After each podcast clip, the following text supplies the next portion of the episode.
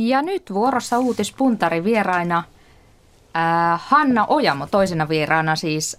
Hän toimii taiteellisena johtajana meneillään olevassa Lens Politica-festivaalissa, jossa esitetään yhteiskunnallista taidetta ja elokuvia ja performansseja. Ne liittyvät siirtolaisuuteen ja liittyvät myöskin esimerkiksi ruokaa. Ja täällähän nyt löytyi tuttuja, eli taisi olla edellinen haastateltava kaveri, vai kuinka? Joo, Sälin kanssa on tunnettu yli kymmenen vuotta ja oli silloin jo kiinnostunut kovasti ruokapoliittista kysymyksistä. Sitten toisena, niin sit piti sinulta kysyä, että todella niin usean päivän ajan täällä Helsingissä elokuvia, ää, monenlaisia taideesityksiä, niin mikä on itsellesi ollut tässä Lens Politica-festivaalissa sellainen silmiä avaava teos? Minkälaisen aha-elämyksen olet kokenut? No mä voisin nostaa tuon Vilajan varmaan semmoiseksi, eli meillä on kansainvälinen vieras Memona Mohamed tällä hetkellä Helsingissä vieraana. Ja hän tulee tuota Länsi-Saharan pakolaisleiriltä, joka on ollut pysyvänä viimeiset 20 vuotta. Ja tota, Memona sairastaa poliota. Hän on siis lapsena saanut vääränlaista lääkettä, tämmöistä vähän niin kuin lumenlääkettä ja siitä syystä sitten kulkee kävelykepeillä, mutta on ihan mahtava mahtava persona ja valloittava sellainen ja myöskin erinomainen ihmisoikeusaktivisti. Toisena vieraana uutispuntarissa kuvataiteilija Jani Leinonen tunnettu mainoshahmo esimerkiksi kaurapellolla liihottavan elovenatytön uusio käytöstä, eli kulutusyhteiskunnan markkinointiponnistelun kritiikistä lienee kyse. Taidenäyttely avautuu huomenna ja tänään on jonkunnäköinen äh, juhla siihen liittyen. Herättääkö tämä näyttely närkästystä, mitä luulet? No en usko. No en, siis nykyään ei ikinä voi tietää, että mikä herättää, mutta joo, tervetuloa vaan kello 17-19 Lönnruutin kato 16. Siitä mun täytyy sanoa, että meillä oli eilen kuulun tällaisen aktivistijärjestöön kuin Food Liberation Army, joka on tullut kuuluisaksi tästä Ronaldin kidnappaamisesta, niin eilen he esittivät tällaisen ruokamanifestinsa ja tärkeimmistä asioista yksi oli siis juuri mitä äsken tässä puhuttiin, ruokahävikin vähentäminen. En mä, mä kuullut tietenkään kuin viimeisen vastauksen, mutta, mutta se on niin kuin yksi maailman pelastukseen tota, vaikuttava suurin tapa. Niin, peukkua täällä näytettiin edelliselle haastateltavalle. Öm,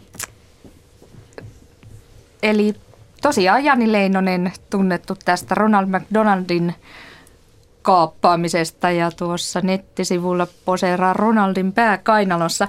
Ehkä puhumme provoso- provosoinnista hieman tässä uutispuntarin lopussa, mutta aloitetaan sellaisesta uutisaiheesta, että onko meillä varaa palkankorotuksiin Tällä viikolla EKn toimitusjohtajaksi siirtynyt entinen ministeri Jyri Häkämies sanoi, että ei ole, ei ole varaa, työnantajan mielestä ei ole varaa, he toivovat nollalinjaa. Ja onpa väläytelty palkanalennuksiakin. Lentoyhtiö Sassi-henkilökunta suostuu tämmöisiin 15 prosentin, 12-15 prosentin palkanalennuksia, toimitusjohtaja jopa 20 prosentin palkanalennuksiin. Mitä mieltä te olette? Onko teillä käsitystä siitä, että mitä, kansakunta, mitä kansakunnan selviäminen nyt vaatii? No nollalinjaa? No ei varmaan ainakaan sitä nollalinjaa oikeastaan kaikki tutkimuksethan tukee sitä, että myöskin äh, talouskasvuun paras lääke olisi tässä tilanteessa laman kynnyksellä niin pienet palkankorotukset. Aika ihmeellinen toi tavallaan EK-sooloilu. Mä pidän sitä outona, vähän tämmöisenä poliittisena niin kuin omanlaisenaan ehkä ajojahtina, että siinä neuvottelupöydästä pyritään potkimaan kaikki muut pois.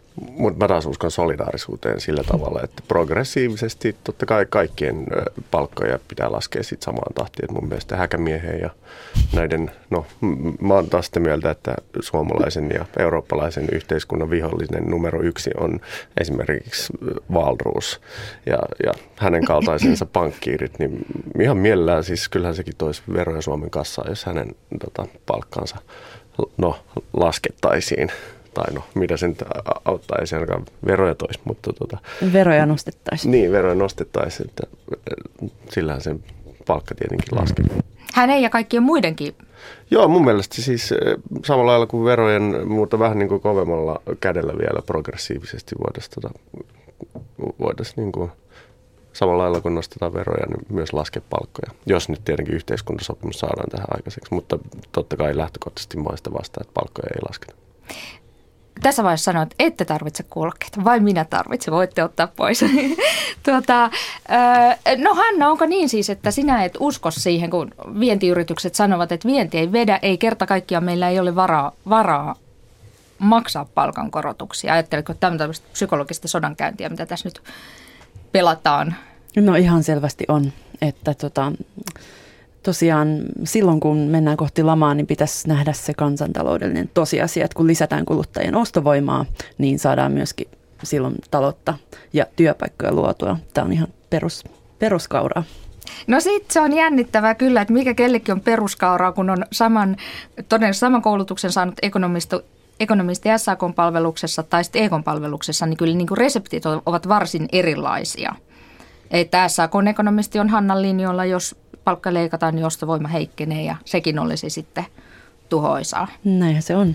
Mä, mä taas lähtisin niin kuin vähän suurempiin yhteiskunnallisiin muutoksiin kokonaisuudessa, että eihän tämä kasvun ajatus voi kantaa meillä loppuun asti, että koko maailma ajautuu tuhoon ihan vaan sen takia, että me koko ajan kasvatetaan kasvatetaan taloutta ja kaikki perustuu sille, että pitää olla ainakin pieni kasvu. Että kyllä mun mielestä niin kuin nolla kasvua täytyy pystyä ajattelemaan ja pitää pystyä varautumaan siihen tilanteeseen silloin, kun menee hyvin, että kun, kun jossain vaiheessa sen ei tietenkään mene niin hyvin. Ja sitten toinen juttu on tässä on tämä niin kuin häkämiehen tempaus, että enemmän mä kiinnittäisin niin kuin näiden provokatiivisten puheiden sijasta siihen, että mitä se on itse tehnyt, että se on ikään kuin ollut Suomen kansalaisten palveluksessa tietenkin kokoomuksen tota, piirejä ajatellen, mutta yhtäkkiä siirtynytkin sit niinku, e, e, tota, ihan niinku kapitalistien palvelukseen. Et mun mielestä se, se on niinku, et ikään kuin se on kaksi viikkoa sitten ollut vielä ministerinä esittämässä toisenlaisia kannanottoja. Nyt se sitten tota, palvelee täysin työnantajia ja tu, suurta teollisuutta. Hmm. Onko Hanna närkästynyt tästä? No ihmetystähän se varmaan vähän herättää, että tota, mun alalla on semmoinen tapa yleensä, että on, seisottaisiin niin sanojensa takana kaikessa, mitä, mitä tehdään, että, että on kyse sitten valtion talouspolitiikasta tai festivaalin johtamisesta, että pystyisi niin kuin sen sanomansa vakuuttavasti esittämään ja pitämään sitä kiinni. Suomen Pankki, jota voisi pitää objektiivisena tahona ja pätevänä laskijana, niin sanoo, että, että maltillinen palkkaratkaisu, varmaan joku alle prosentti, niin lähe, tai tätä lähellä nollaa, niin voisi tuoda 30 000 uutta työpaikkaa. Se on semmoinen hieno solidaarinen niin kuin, solidaarisuuden osoitus ja meidän työssäolijoiden lämmin käden ojennus työttömien hyväksi. Niin, no joo, totta kai, mutta edelleen tämä, tämä solidarismi mun mielestä pitää koskea kaikki, että sieltä pitäisi niin kuin progressiivisesti johtajien palkat laskea samalla tavalla. Että kyllä varmasti suostuu työntekijätkin siihen mielellään liitotkin, jos tota kaikki lähtee suurella rintamalla laskemaan palkkoja. Uskot näin? Kaikki suostuvat, jos kyllä yhdessä... Kyllä sieltä siis Herra Jumala, kun, no kyllä mä uskon, että nimenomaan progressio on se, että jos siellä oikeasti niin kuin nostetaan, niin kuin lasketaan palkkoja 50 prosenttia sitten Valruusilta ja tota, sitten tietenkin vähän huomattavasti pienempiä prosentteja sitten tavalliselta duunarilta, joka nyt hänen tuskin selviää, niin kyllä mä uskon, että se nyt varmaan niin neuvotteluja auttaa. Eikö se Robin Hood tehnyt niin, että se otti rikkaalta ja antoi köyhille? Niin vähän tämän tyyppistä tulopoliittista ratkaisua. Kiitos odotetaan. Hanna tarjosi oikein kivan kätevän aasin silloin seuraavaan aiheeseen. Robin Hood mennään satuihin. Yle Uutisten kulttuuriuutinen äh, alkuviikolta kertoo, että köyhyys ei näy lasten kirjoissa. Ja tässä jutussa on haastateltu kirjallisuuden tutkija Päivi Heikkilä Halttusta, joka sanoi, että köyhyyttä pitää etsiä suomalaisista lastenkirjoista, näistä tämän hetken lastenkirjoista suurennuslasin kanssa. Sitä ei siis ole, vaan kirjoissa eletään hyvinvointivaltiota. Niissä lapsiperheet matkustavat vuosittain etelälomalle. Mm, onko, luetteko te lastenkirjoja, onko teillä sama havainto?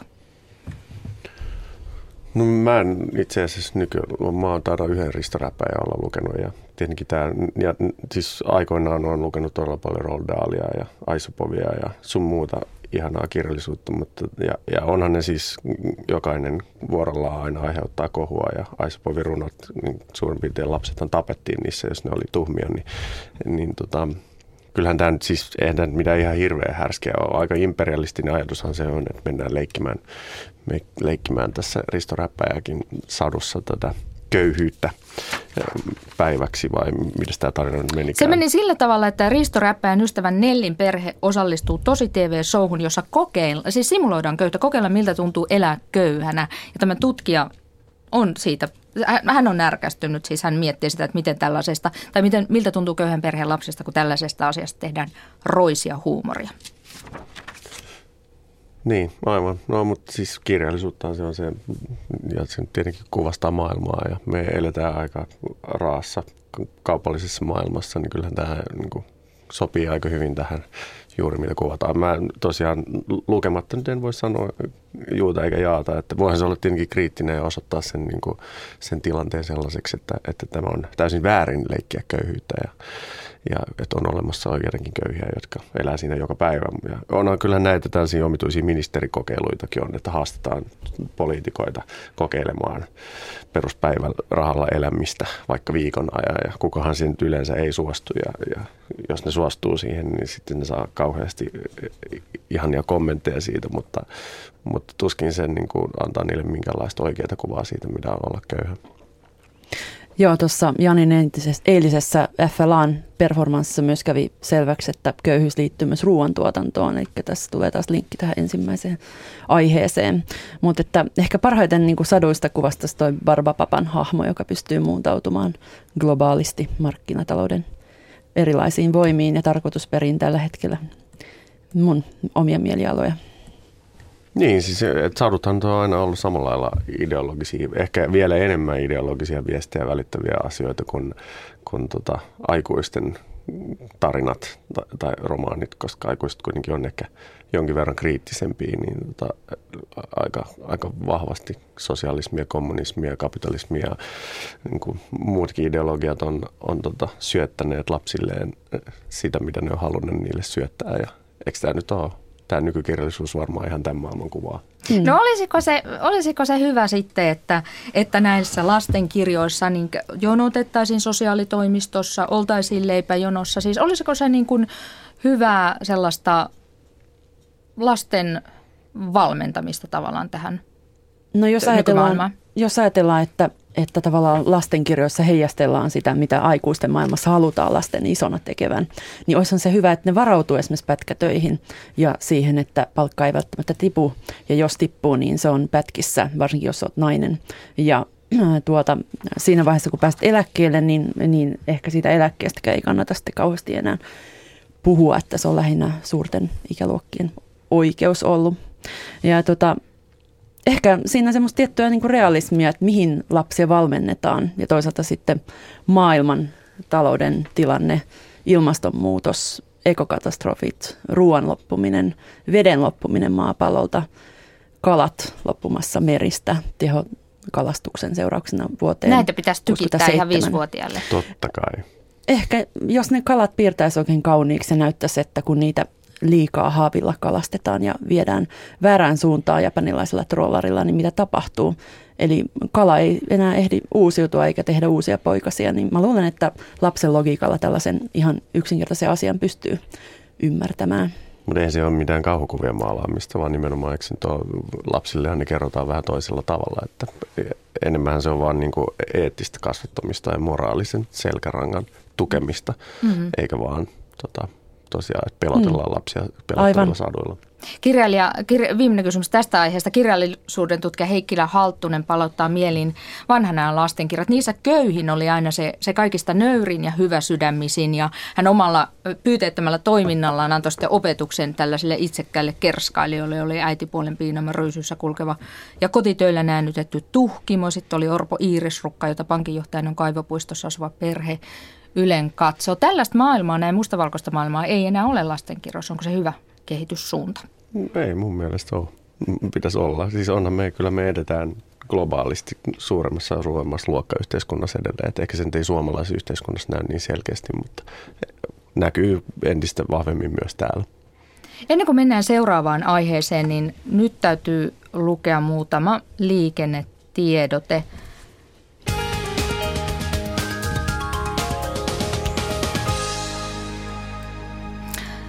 Tämä liikennetiedot menee Helsinkiin raskas ajoneuvo on jumissa Koskelantien ja Mäkelän kadun risteyksessä ja liikenne ruuhkautuu siellä. Siis raskas ajoneuvo jumissa Koskelantien ja Mäkelän kadun risteyksessä ja liikenne ruuhkautuu siellä.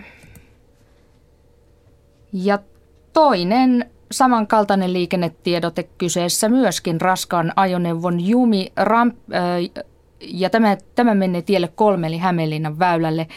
Rampit etelä- ja pohjoisen suunnasta kehätie ykköselle länteen on suljettu. Siis raskas ajoneuvo jumissa kehä ykkösen liittymällä. Rampit etelä- ja pohjoisen suunnasta kehä ykköselle länteen suljettu.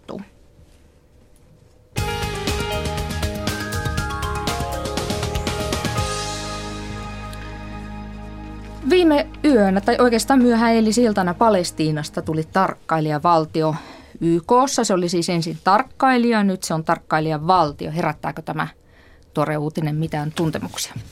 No, mulle ainakin niin kuin, harvoja positiivisia uutisia ollut tällä viikolla, että kun se tilanne on niin sietämätön ja, ja epäreilu ja apartheid, Israelin apartheid-politiikka on niin hurjaa, niin tota, on se mun mielestä välillä vaikuttaa siltä, että miksi ei kukaan tee asiaa ja tee mitään, niin on tämä kiva kuulla, että kuitenkin Palestiinalla on puolustajia.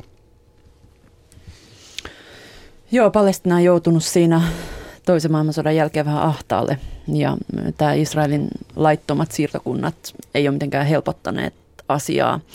Tota, näkisin tämän yhtenä askeleena kohti parempaa pitkän tämmöisen vaikean kauden jälkeen, jossa ehkä ollaan vähän väärällä puolellakin äh, sitten tuettu tuettu terroristeja. Israelin militaarinen kapasiteettihan on niin kuin megaluokkaa verrattuna näihin palestiinalaisten raketteihin. Että se on vähän sama kuin kutittaisi tulitikulla norsua kaviosta. Eli tota, mä ainakin näen tilanteen nyt vähän sen valosampana, mutta tota, en usko, että Israel hirveän helpolla myöskään luovuttaa sitten tota Palestiinalle tämmöistä oman valtion statusta siitä huolimatta, että painostetaan kansainvälisesti.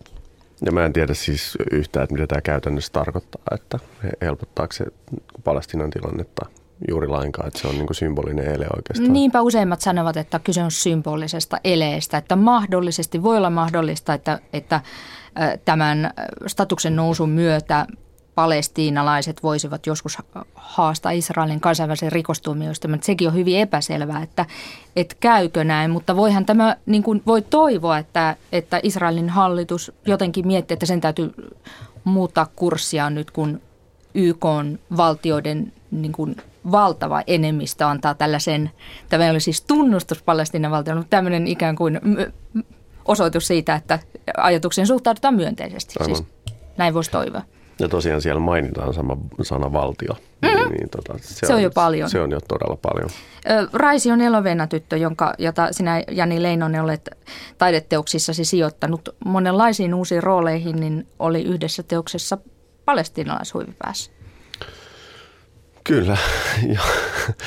oli. Että asia on siis jollain tavoin lähellä sydäntä tai no, ei, siis, päässä. siis tämä on jotenkin sellainen, mä, mä, se, aiheena tämä niin Israelin toiminta Palestiinaa kohtaan vai jotenkin niin tunteita herättävää, että välillä on vähän vaikea puhua, että kun se vaikuttaa niin täysin epäreilulta ja, ja tota, niin kuin uskomattomalta, miten siellä voidaan ihmisiä pitää ulkoilmavankilassa ja ikään kuin tappaa niitä ilman, että kukaan siihen puuttuu. Että, että jos niin kuin mistä tahansa muualla päin maailmaa tällaista tapahtuisi, niin kyllä mä veikkaan, että sinne niin kuin väliintulo, suurvaltojen väliintulo tapahtuisi jossain vaiheessa. Mutta, mutta miksi tällä Elovena tytöllä oli räjähde vyö yllä?